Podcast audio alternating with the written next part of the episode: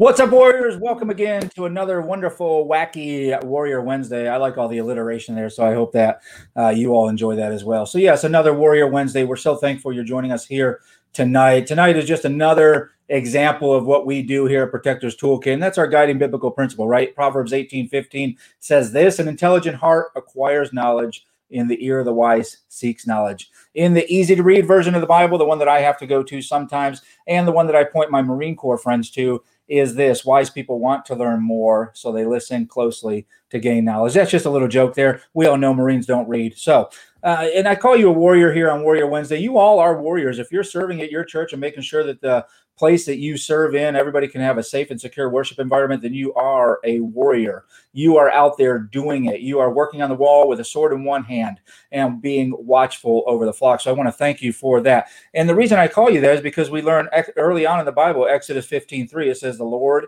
is a warrior, the Lord is his name. So we are all know that we're created in his image. So thank you all, warriors, for doing what you do at your church. Oscar, I see you already joining us from Elgin, Texas you guys have some good sausage out there, I hear. Is that about right? Uh, so let's get into what I'm talking about tonight. We, I, I am just honored uh, and and tickled to have my friend Rick Whitehead here on tonight. Now, Rick's back background uh, is full of achievements and accolades. Um, I could spend probably the whole broadcast tonight reading everything that he has done and achieved in his career. Ray Coates, I see you joining us. Thank you. Uh, suffice it to say, if it can be done, he's done it. First, serving in his country honorably in the greatest fighting force on the face of the planet, the United States Army, and then working in the United States of Texas in law enforcement for decades. He continues to serve then in the private sector, doing everything from uh, forensic statement analysis, uh, teaching background checks, te- teaching leadership, uh, and uh, field training officer programs all over the nation. So I do want to introduce you all to my friend uh, Rick Whitehead from Richard Whitehead and Associates. Richard, thank you for joining us here tonight. Thanks for having me. It's my pleasure. So, you know, I, I, said, I mean, I could just read that resume or that pedigree if you want. I could just read that probably for about 30 minutes. Can you uh, give us a, give us a snapshot, the Cliff Notes version? Uh, tell us a little bit about your background and then bring us up to speed with what you're doing now. Grew up in the Ozarks Missouri, went in the Army, was a military policeman. After that, I was a policeman in a suburb of Houston for five and a half years, and then 25 years with the Travis County Sheriff's Office, where I promoted up through the rank of captain. Led virtually every aspect of the agency SWAT commander, major crime commander, uh, communications, uh, field training program. Retired from there in 2010. During my time with the Sheriff's Office, I started a training company in the mid 90s based on a field training program I designed that grew legs outside the agency.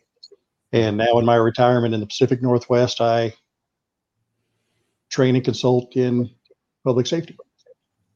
Awesome. Now I don't I don't know that cops like you, maybe cops like me, I don't know if we ever really retire. You know, when we have something like a like a heart mission, like I feel like your job is right now, I feel it's a real heart mission for you to continue to do what you do. And obviously, you know, some of the behind the scenes stuff that go into that, it, it's just years and years and years of working at it and honing it and sharpening it, quite frankly, into the product that it is now. And and I'll just tell you, uh, I, I came across Rick. Uh, I attended one of his uh, classes uh, that was taught by one of his cadre, and I was just so uh, incredibly blown away by the level of instruction. And I, have been through a number of hours of training uh, in my time, if you can imagine. And the, what what his company and his instructor brought to the table just uh, far exceeded uh, not only my expectations, but anything I had seen in that in that realm before. And as an instructor myself, I made sure that I went up and talked to that instructor and said how impressed I was with that. And so uh, I, I, can't recommend them enough. If you have any needs out there, I, I highly encourage you to seek them out.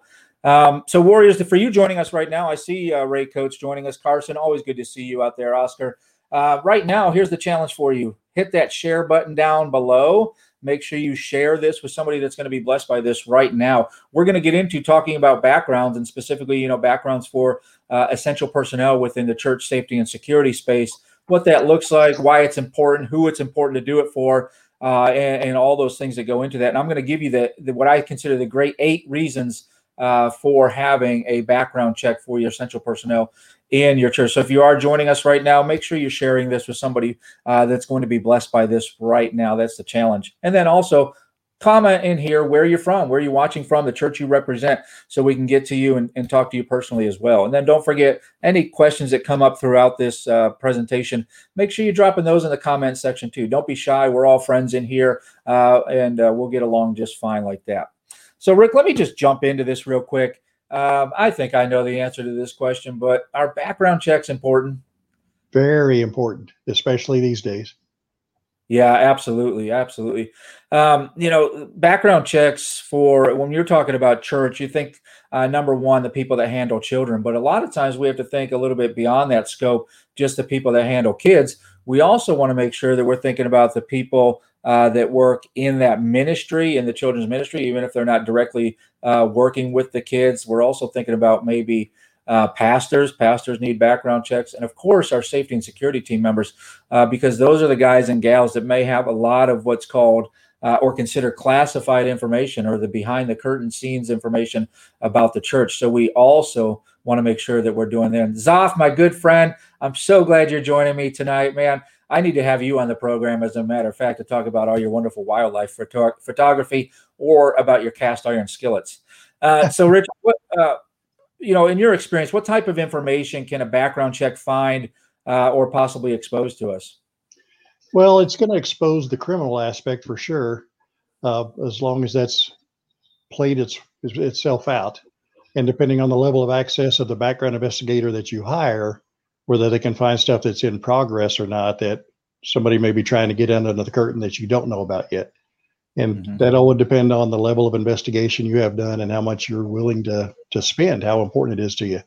And in the ministry, and I'm honored to be here and talking about this with you and what the work that you do on that side of the field. That's just amazing, because churches still today are are considered such a in our in our minds a soft target, and people yeah. don't think about the necessity of doing things to protect it, whether it's the physical security and security of the people to the internal security from the background checks, whether it's for the the integrity of the ministry. I mean, just one bad news clip will will destroy a ministry if you have the wrong person in there and they expose that church to to something. Uh, from handling the money, uh, like you said, the pastors. You know, I can I was naive when I first got into law enforcement decades ago about the realities of the world, and then you end up having a, you know, a, a preacher or two get arrested in compromising situations, and you're just like, wow, how's? But it's you know, it's the flesh, and and as as as much as we try to conquer that, it's still alive and well, and we got to be we got to be vigilant. Yeah, that's so absolutely true. I, I, like that you brought up the soft target uh, I recently did a virtual risk assessment for a church, and I put in there, you know, I, I outlined uh, some of the things they had going really well. You know, I like to expose those as well as the opportunities. And I said, uh, in, in, its current condition, the church is this church would be considered a soft target. And they challenged me on that. They, I guess that's not wording or, or something they had heard before. And they asked me, you know, why are we a soft target? And I had to explain that to them. You know, just just a couple of guys that show up on Sunday uh, having guns does not harden your target in any way. It doesn't harden your church in any way. It's it's a good it's a good start. It's a good thought process. Uh, but you're still, by and large, you're using hope as a strategy in that. If you don't have plans, policies, and procedures, uh, you don't have any qualified quality training going into your program from outside sources, uh, and you're not insurable, which is a big one, you know, um, then we have to understand that, yeah, you're still going to be a soft target as much as you don't want to be you're still considered a soft target. Most churches, uh, like you said, around the nation are still soft targets. I don't know if they if they understand that and they have the right humility to look at uh, internally like that. But yeah, you're so absolutely right, and that and that's another reason we have background checks when we start hardening our churches and getting the right people into positions. Uh, we do it through background checks, and then we start working on the holistic approach to church safety and security. And and working towards hardening that. Caleb, uh, Ray, I see your question here or your comment you learned from your local PD guru uh, that it's normal for a child molester to have uh, molested more than 200 children before they are caught. Yep. Uh, there just doesn't seem to be a way to catch these people if law enforcement hasn't caught them and they don't have a record. You know, that brings up a, a great uh, learning point here. What I've had to do at my church and I've, I've recommended to other churches is do that one mile to two mile radius search around your church uh, for those registered sex offenders. Now, that is only going to be the ones that have been caught, and they are currently in the system. Every year, most states require them to show up to a local police department and take their picture, take a current picture. And so that is also public information. You can get that form from your local law enforcement agency uh, through taking the right steps. And so we put that in a notebook, uh, what, what we call our pass down log at our church. And we we frequent that and we flip through that frequently. So we see their faces and maybe we can recognize them when they show up on our campus. Now, the the trouble for us as a church is that you know the church safety and security ministry is not about stopping anyone's salvation. It's not about getting in the way of anyone's salvation, but it is about making sure that there is a safe and secure worship environment for everybody that is in our campus. So this person, if they show up, um, unless they are unless they are violating some sort of terms of their agreement we're not to stand in the way of their salvation. We have to have a plan and a procedure for this. And it may be that they get a personal escort from one of our team members everywhere they want to go in the church. That may just be what we have to do. But by by being subjective with that and, and waiting until it happens before we do anything uh, we're going to fail in that process. So uh, ray make sure you hit me up if you want some more information about that. Uh, my you know my email my phone's always open to you brother can I add to uh, that? Yeah, absolutely. And as far as the to his point, somebody passing a background check and wanting to work in the church or be a volunteer in the child ministry, uh, a simple rule for the church is nobody works alone. That way, right. there's always an, another adult there that is eyes and ears. It's not, well, I was going to say it's not a trust issue, but it absolutely is a trust issue. It's just yeah. It's for everybody's safety. I i couldn't be a school teacher because these days you know a, a young girl gets mad at a teacher they make an allegation that teacher can never outrun that. Right. And it's just it's just an allegation because they got mad. It's it's just the world we're living today. So i would say nobody works alone. Yeah absolutely. We we call it uh protecting testimony right i'm going right. to protect the testimony and every by and everybody in that room by having a, a, a, two teacher ratio in that room. And then, in addition to that, I think Ray, you've talked about this before, Ray Coates, is having cameras in those nurseries, in those child areas. That is just another backup to protect the testimony of those workers uh, that are in that room. So, yeah, great call out right. on that. You know, Rick, you talked about um, the the different levels of background checks. So, you know, let's get into that a little bit. I, I mean, some of them are can they just be surface level or and some of them can go deeper or what's been your experience? Well depending on who you hire i mean you can hire somebody that just gets on their home computer and logs into the state registry and searches sex offenders and and gets a cursory level. I mean you can go anybody can go online and pay $30 for a background check. Right. And and how deep is that going? You know they they're getting some court you know some public records that are court records and and things like that. So you can find out a little life history on where they've lived and if they've had any lawsuits or stuff like that, but it's not really a, a deep dive. Somebody mm-hmm. that's in the profession of doing background investigations, they've invested in the software and other tools that gets them where the average person can't go and check records right. and see things that the average person can't see. And so by spending a little more money, you're going to get a much better product. And I, and just for the record, folks, I my company does not do background investigations, so I'm not soliciting any business. yeah, we want to make sure that call to action doesn't go out there. Uh, but if you do want training in background investigations, he's the man to see for sure. We do uh, train. Uh, you know that. What's that? We do train them. We just don't do them. That's right.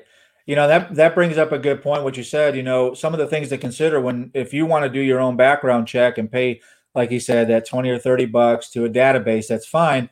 But what happens typically is you'll get multiple hits on a name.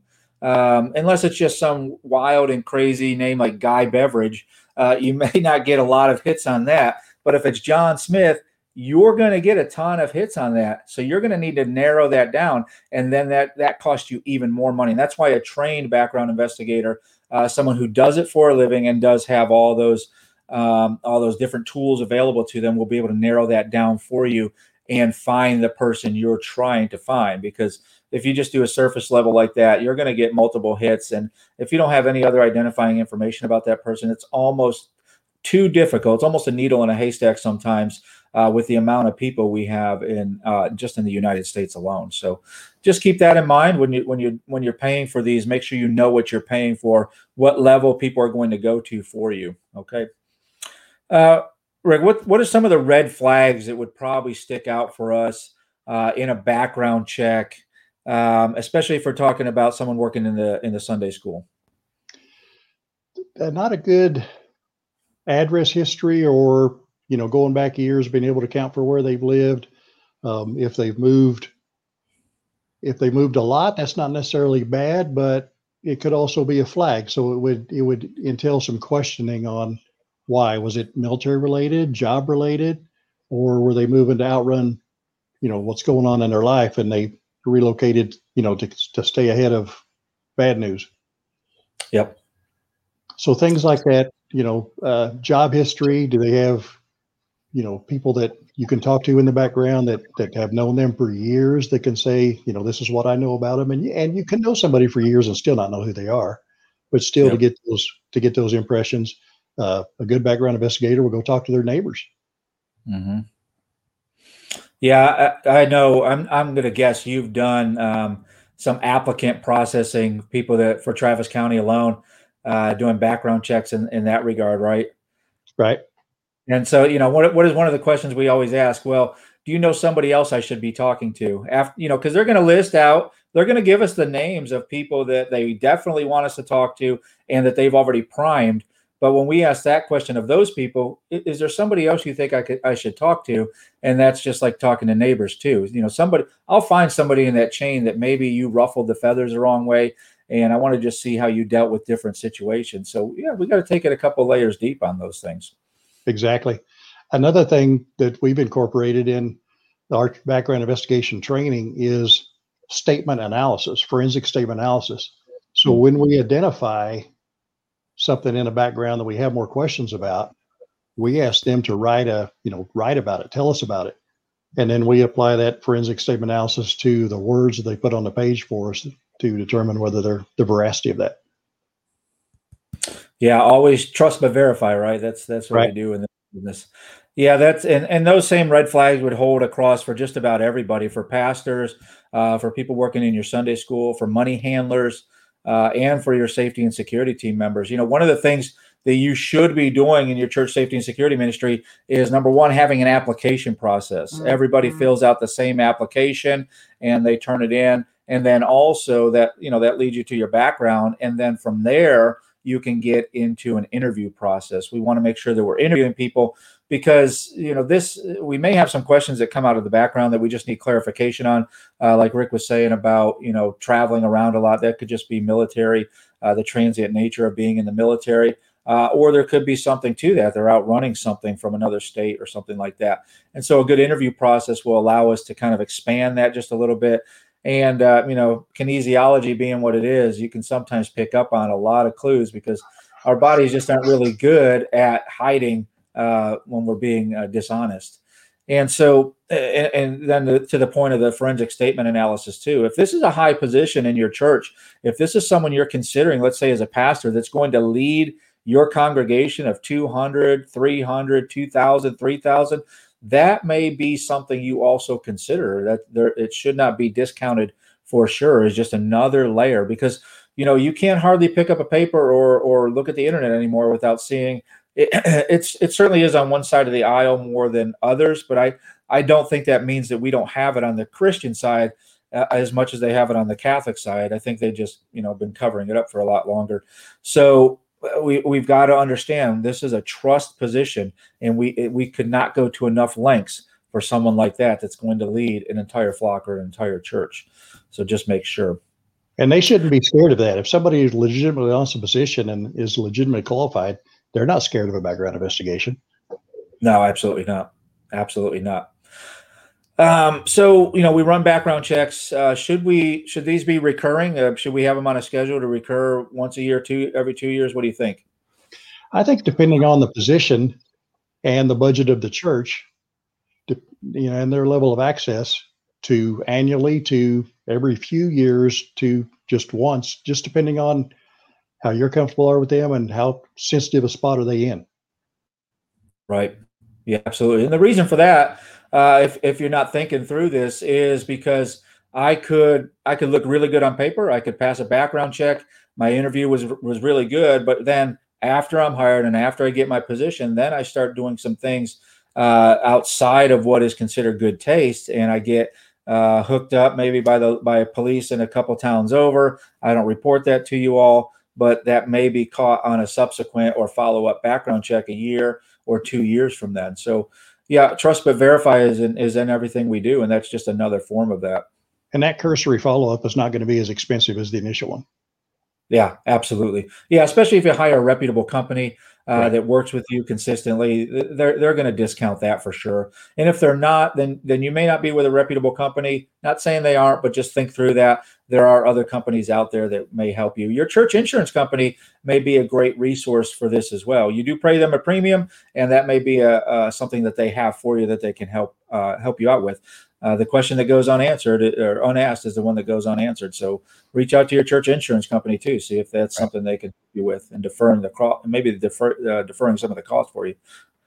Um, any personal stories you have you want to share about you know background checks either work didn't work uh, missed something if you're an interviewer then try to get some basic training on how to conduct that interview for example a while ago when you were talking i started swiveling in my chair when you were talking about kinesiology because the Lord made us not to be deceptive. So when we are deceptive, our body is in conflict with itself and that energy has to be expelled somewhere. So if I if if somebody is interviewing me and I get uncomfortable or interviewing you or whoever it is, if somebody is uncomfortable in that interview, they're going to start moving so one of the, the, simple things you can do in an interview is put the interviewee in a swivel chair. Mm-hmm. So when when you ask a question that does bother them, and it may be a legitimate question, and I'll give you an example of that in here just a minute. But if it makes them uncomfortable, they're going to start expelling that energy, whether they're swiveling in that chair, whether they're moving their arms or twitching their foot or whatever they're doing, the body has to expel that energy. That's the way the Lord made us. So if you're if you've had some basic training in that, you can see those signs of, you know, okay, they're uncomfortable now. Why are they uncomfortable? Mm-hmm. And then explore explore that reason. And to give you a personal story from a, one of my associates that used to do background investigations, he had a lady applying for a position and he got down he was she was doing great she had passed uh, or there was one thing on the polygraph when they did a polygraph was, you know, have you ever broke the law? And she said no, but it spiked the polygraph. So that mm-hmm. they brought her back in for another interview, and you know, no, no, no, no, and the interviewer, the background guy, finally, you know, got her comfortable enough to, to, you know, to what is the deal? How come, you know, what's why is this spiking? You know, what, you know, why does this question make you uncomfortable? And what had happened was, as a teenager, very young in her life, she had got an abortion. And while mm. abortions are legal and were legal when she got it, it bothered her psychologically. And to her, it was wrong. So when she was asked that question, while the truth was no, internally it was yes.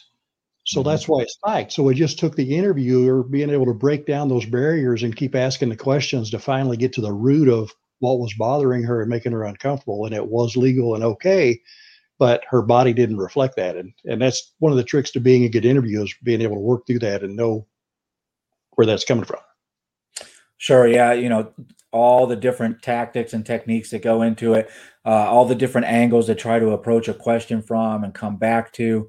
Uh, it, it's really um, you know i've gone through the Reid and i've gone through wicklander and it, it's so it's so amazing to me the things you pick up on but more importantly the way i have to say them or should say them to elicit responses from you. And you brought you know that energy has to be expelled. We teach that on the firing range right? We don't want energy leaks that's why we put our offhand in the, into our chest while we're going one-handed uh, we we gotta set, we gotta conserve that energy we don't want it leaking out but that's what happens uh, when someone's on the spot and they're being deceptive their body has to leak that energy out it, it cannot keep it bottled up inside uh, very well for very long. So right. perfect. Yeah, Perfect. And there's several signs they can learn in a basic interview class, just in a one day class or a two day class that, you know, somebody that's un, that's uncomfortable, they will eventually get face the door, you know, whatever they find the way out, they'll get face that door and their feet will be in a runner position and they won't know it. it Yeah. It'll be subconscious to them, but they're uncomfortable and their body knows that's the way out and they'll be pointed that way. Oh yeah, oh yeah. The the sympathetic nervous system is just such a great system. It it, it gives you away every single time. It's uh, I'm glad I learned about that early in my law enforcement career. It led me to a lot of good arrests. Right. Uh, anything you want to add to you know background checks, especially when we're talking about the church safety and security team and and you know all the all that goes into that. Anything you think I missed or want to add to?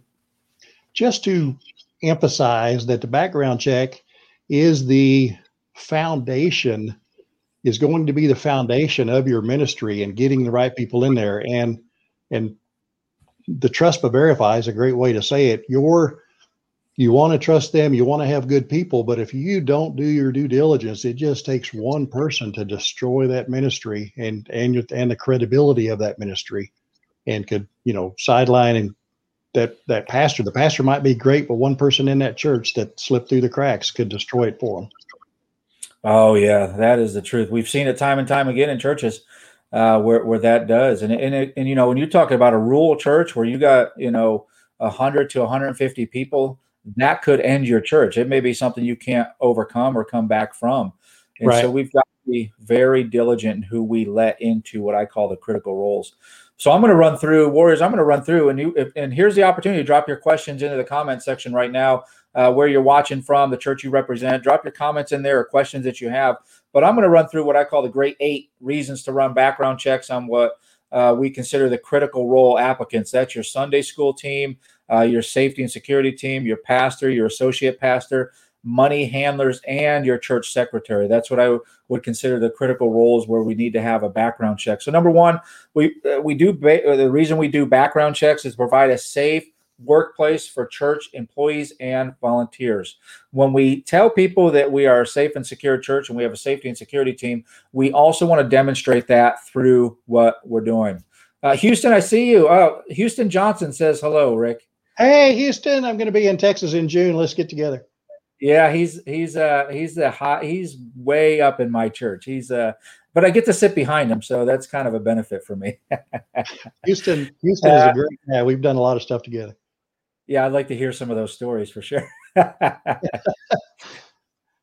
one of the, number two is we we're hiring the most qualified people who will help to grow the church and not destroy it. Rick already talked about that uh, right there. Uh, we're we're hiring qualified people, quality people within all those uh, all those uh, roles that we talked about. So that's another reason to have a great background check. Number three, we're minimizing exposure from liability. Again, We've, we're mitigating a lot of things in our church through the safety and security ministry, and liability is huge. And that's one of those things we should be working towards mitigating in everything. And we're practicing due diligence in the hiring process when we do this. Number four, we're encouraging and promoting honesty in the application and interview process. This is again, we go back to the trust but verify.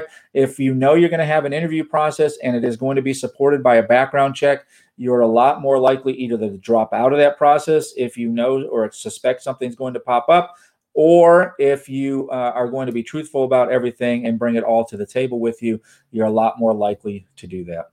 Number five, the reason, the number uh, of the eight great reasons to have background checks for critical role personnel, we're discouraging applicants with something to hide. We talked about that already. I think that's a no brainer, but I want to make sure we're, we're understanding that. There, you may be having people, an influx of people who think, well, it's just a church, it's my local church. They're not going to check my background. I can easily get in here. How would how would you feel if a sexual predator just slipped in and you didn't do a background check and then gave him or her access to all the children in the Sunday school? Number six, we are eliminating subjectivity. I hate I hate the word subjectivity in the church safety and security space, but I see so much of it out there around the nation. When I travel doing risk assessments or training at churches around the nation, I see a ton of subjectivity in uh, your plans, your policies, your procedures, because it's just a knee jerk reaction, or we're going to wait till we have to deal with something to actually deal with it. No, we don't want to do that in church safety and security because if we are going to start mitigating risks, we've got to professionalize that and get away from all that subjectivity. Um, you know, hiring a friend of a friend, or this is my uh, cousin's sister, and she's really good, and she she loves kids. Now we take the subjectivity out of it when we ha- when we do background checks. Number seven of the eight great, we're going to be objective. This is a great word to have in your church safety and security ministry. We are going to be objective in everything we do. What does that mean? We're planning in advance. We're going to have good written plans, policies, and procedures. We're going to have quality, qualified training to those plans, policies, and procedures, and we're going to make it all insurable. We're going to be in, objective in the hiring process uh, versus relying on a good feeling about somebody when we do good background checks and interviews. Number eight of the eight great, we're going to prevent the trap of we don't have enough people, so I just need to get somebody in here.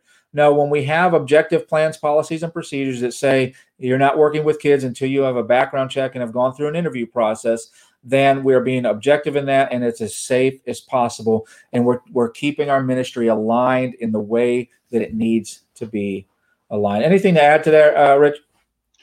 Pass the background check. That is the foundation of the people you're going to have in, in the ministry. But above and beyond that, the facility itself, having a professional give you a risk assessment on that. If you're planning on building a new church, bring somebody into the circle that's that has a security background. One of the things when I go into a church and and just the standard old way you enter a church is from the back. Well, right. you know, those of us in our careers, we don't want our back to any doors. So that's it always bothers me going into a church on where I'm going to sit if I was designing churches, everybody would enter from one side and they would exit the mm-hmm. other side. And that way, wherever I'm sitting in the church, I can see who's coming in those doors during the service instead of somebody coming in behind me, I can't see. So just little things like that. And back in my crime prevention days, we used to say lighting was the cheapest security. Well, today, yep. cameras, cameras are the cheapest security. Where oh, I yeah. live, where I live in the Pacific Northwest now, we had a pastor a few years ago that got shot after church. He walked out of the building and standing next to his car, and a guy shot him several times with a 45 caliber pistol. And he lived through it, and he has the still has the effects of that today, and he's you know preaching mm-hmm. again and recovering very well. But if it was not for the cameras inside that building and outside that building, they probably never would have caught the guy that did it. Yep, that's absolutely true, and it is you know, it used to be cost prohibitive sometimes, especially when you're talking about a little church. Uh, but anymore, the the uh, the cots or the commercial off the shelf units uh, that you can buy, Sam's Club, Walmart, anything like that, is better than nothing, and they come in at a price point that a church really would have to say no for a specific reason. Uh, the, the camera systems nowadays are just uh, so highly functional. They've got great picture uh, and and ability. Unless you're giving it to us in law enforcement, then sometimes it's it's just always grainy for some reason. Uh, but the, the off the shelf systems, if you can get into that, I highly recommend that. If you don't, if you're telling me you don't have enough people on your church safety and security team right now, then a camera system with a pan, tilt, and zoom camera can take up some of those positions that you're currently lacking, uh, especially if you have someone monitoring that. That's the other key component to that. You have to have someone monitoring that. Missy Beinsell. Hey, oh, Missy, I'm seeing all sorts of friends in here tonight. Gosh, we know some of the most famous people. That what'd she Missy. say? Oh, my, my early career life has, has just joined up. Guy and I went to the academy together. Absolutely, I tormented her the whole time uh, and worked together. And Rick was my lieutenant at Travis County. She's such a wonderful person. She is. She is. I have to say that because I'm on camera, but behind the scenes, you know, there's some other stories.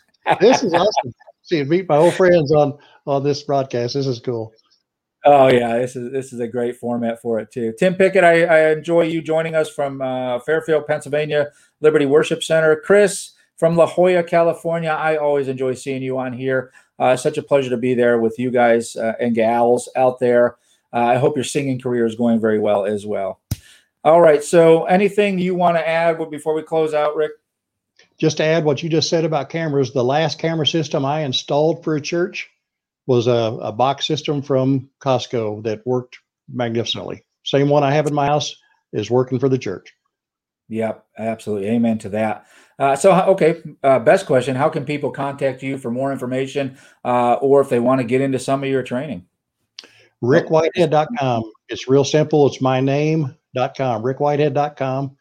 Uh, we talked a little bit about statement analysis tonight. I have an online class that anybody can take that's linked on the front page of my website that that takes you into the dissecting the words that people use and back to the our bodies are in conflict when we lie. Well, we also change the words that we use when we lie, and that's done subconsciously. And that class teaches you how to watch out for those words when they change. Oh, that's perfect. I, I, guys and gals, I can't encourage you highly enough to go to Rick's website and sign up for that class alone and see what else he has to offer over there. And of course, what I will tell you to do after you leave Protectors Toolkit Facebook page, navigate over to his Facebook page and hit that like button for him as well. Uh, that tells people in the community that he's a trustworthy guy and trustworthy source to go to. And uh, algorithms of Facebook are the algorithms of Facebook. The more we can like the people and companies and support them, the better it is for those companies. So it's very simple to do. Navigate over there and hit that like button on his Facebook page. You guys rock, says Missy. When are you coming this way? Uh, we're I, th- I think we're just going to have to sit break some bread at some point. I'll be there in June. Awesome, awesome. Well, very good. I'm going to close us out here with all of our yeah, you know the things that get us paid. I guess uh, if you're new, make sure you uh, you sign up and subscribe to Protectors Toolkit. Go to the Go to the website, protectorstoolkit.com. Also, go to all of our social media. Go to the YouTube page, navigate over there, Protectors Toolkit on YouTube. Hit that like button. Also, hit the subscribe button, the bell down there, so you get all the notifications whenever we show up with new content. Don't forget to check out our podcast, Word and a Weapon, on all podcast platforms. Word and a Weapon. I give you a piece of the word, something that impacted my day that day, that week, that month, and then I give you a weapon, something you can take in your daily walk as a Christian uh, for safety and security. Go over to the membership site. Of course, I want you to go to the membership site. That is done for you training. Are you looking to get some training for your team? Are you looking to build, develop, and lead your church safety and security team, but you don't have the time? Guess what? I'm going to give you the only thing you can't buy, and that's time. Time back in your day go over there right now. Use promo code Warrior Wednesday, promo code Warrior Wednesday to get your first month at only 10 dollars. We're booking now for our 2021 live in-person classes. Guess what? We're coming to your church to do the training for you and for your team and for all the other churches in the area. And if you are hosting the training, I'm going to work hard to give you up to a $500 grant back to your church. Yes, I said that right. I'm going to give you $500 back to your church, to your team to use however you want to, just for hosting a course for us. Don't forget, we also do virtual risk assessments. If you need it for the Department of Homeland Security grant that's out right now, see us on our Facebook page. Hit send us a message there or hit us up on protectorstoolkit.com and we will set you up with a virtual risk assessment so you can get that up and added to your grant situation. Uh, Ray Coates, thanks for a good evening. Make sure you go like and subscribe to us on all of our social media platforms and navigate over to Amazon.com for Warrior Wisdom, the book Warrior Wisdom, where all your note taking takes place. Thanks again. Thanks, Rick, for being here tonight. Thank you all for joining us. And make sure you share this to bless somebody. Keep them safe, Warriors. Thanks for having me. God bless you.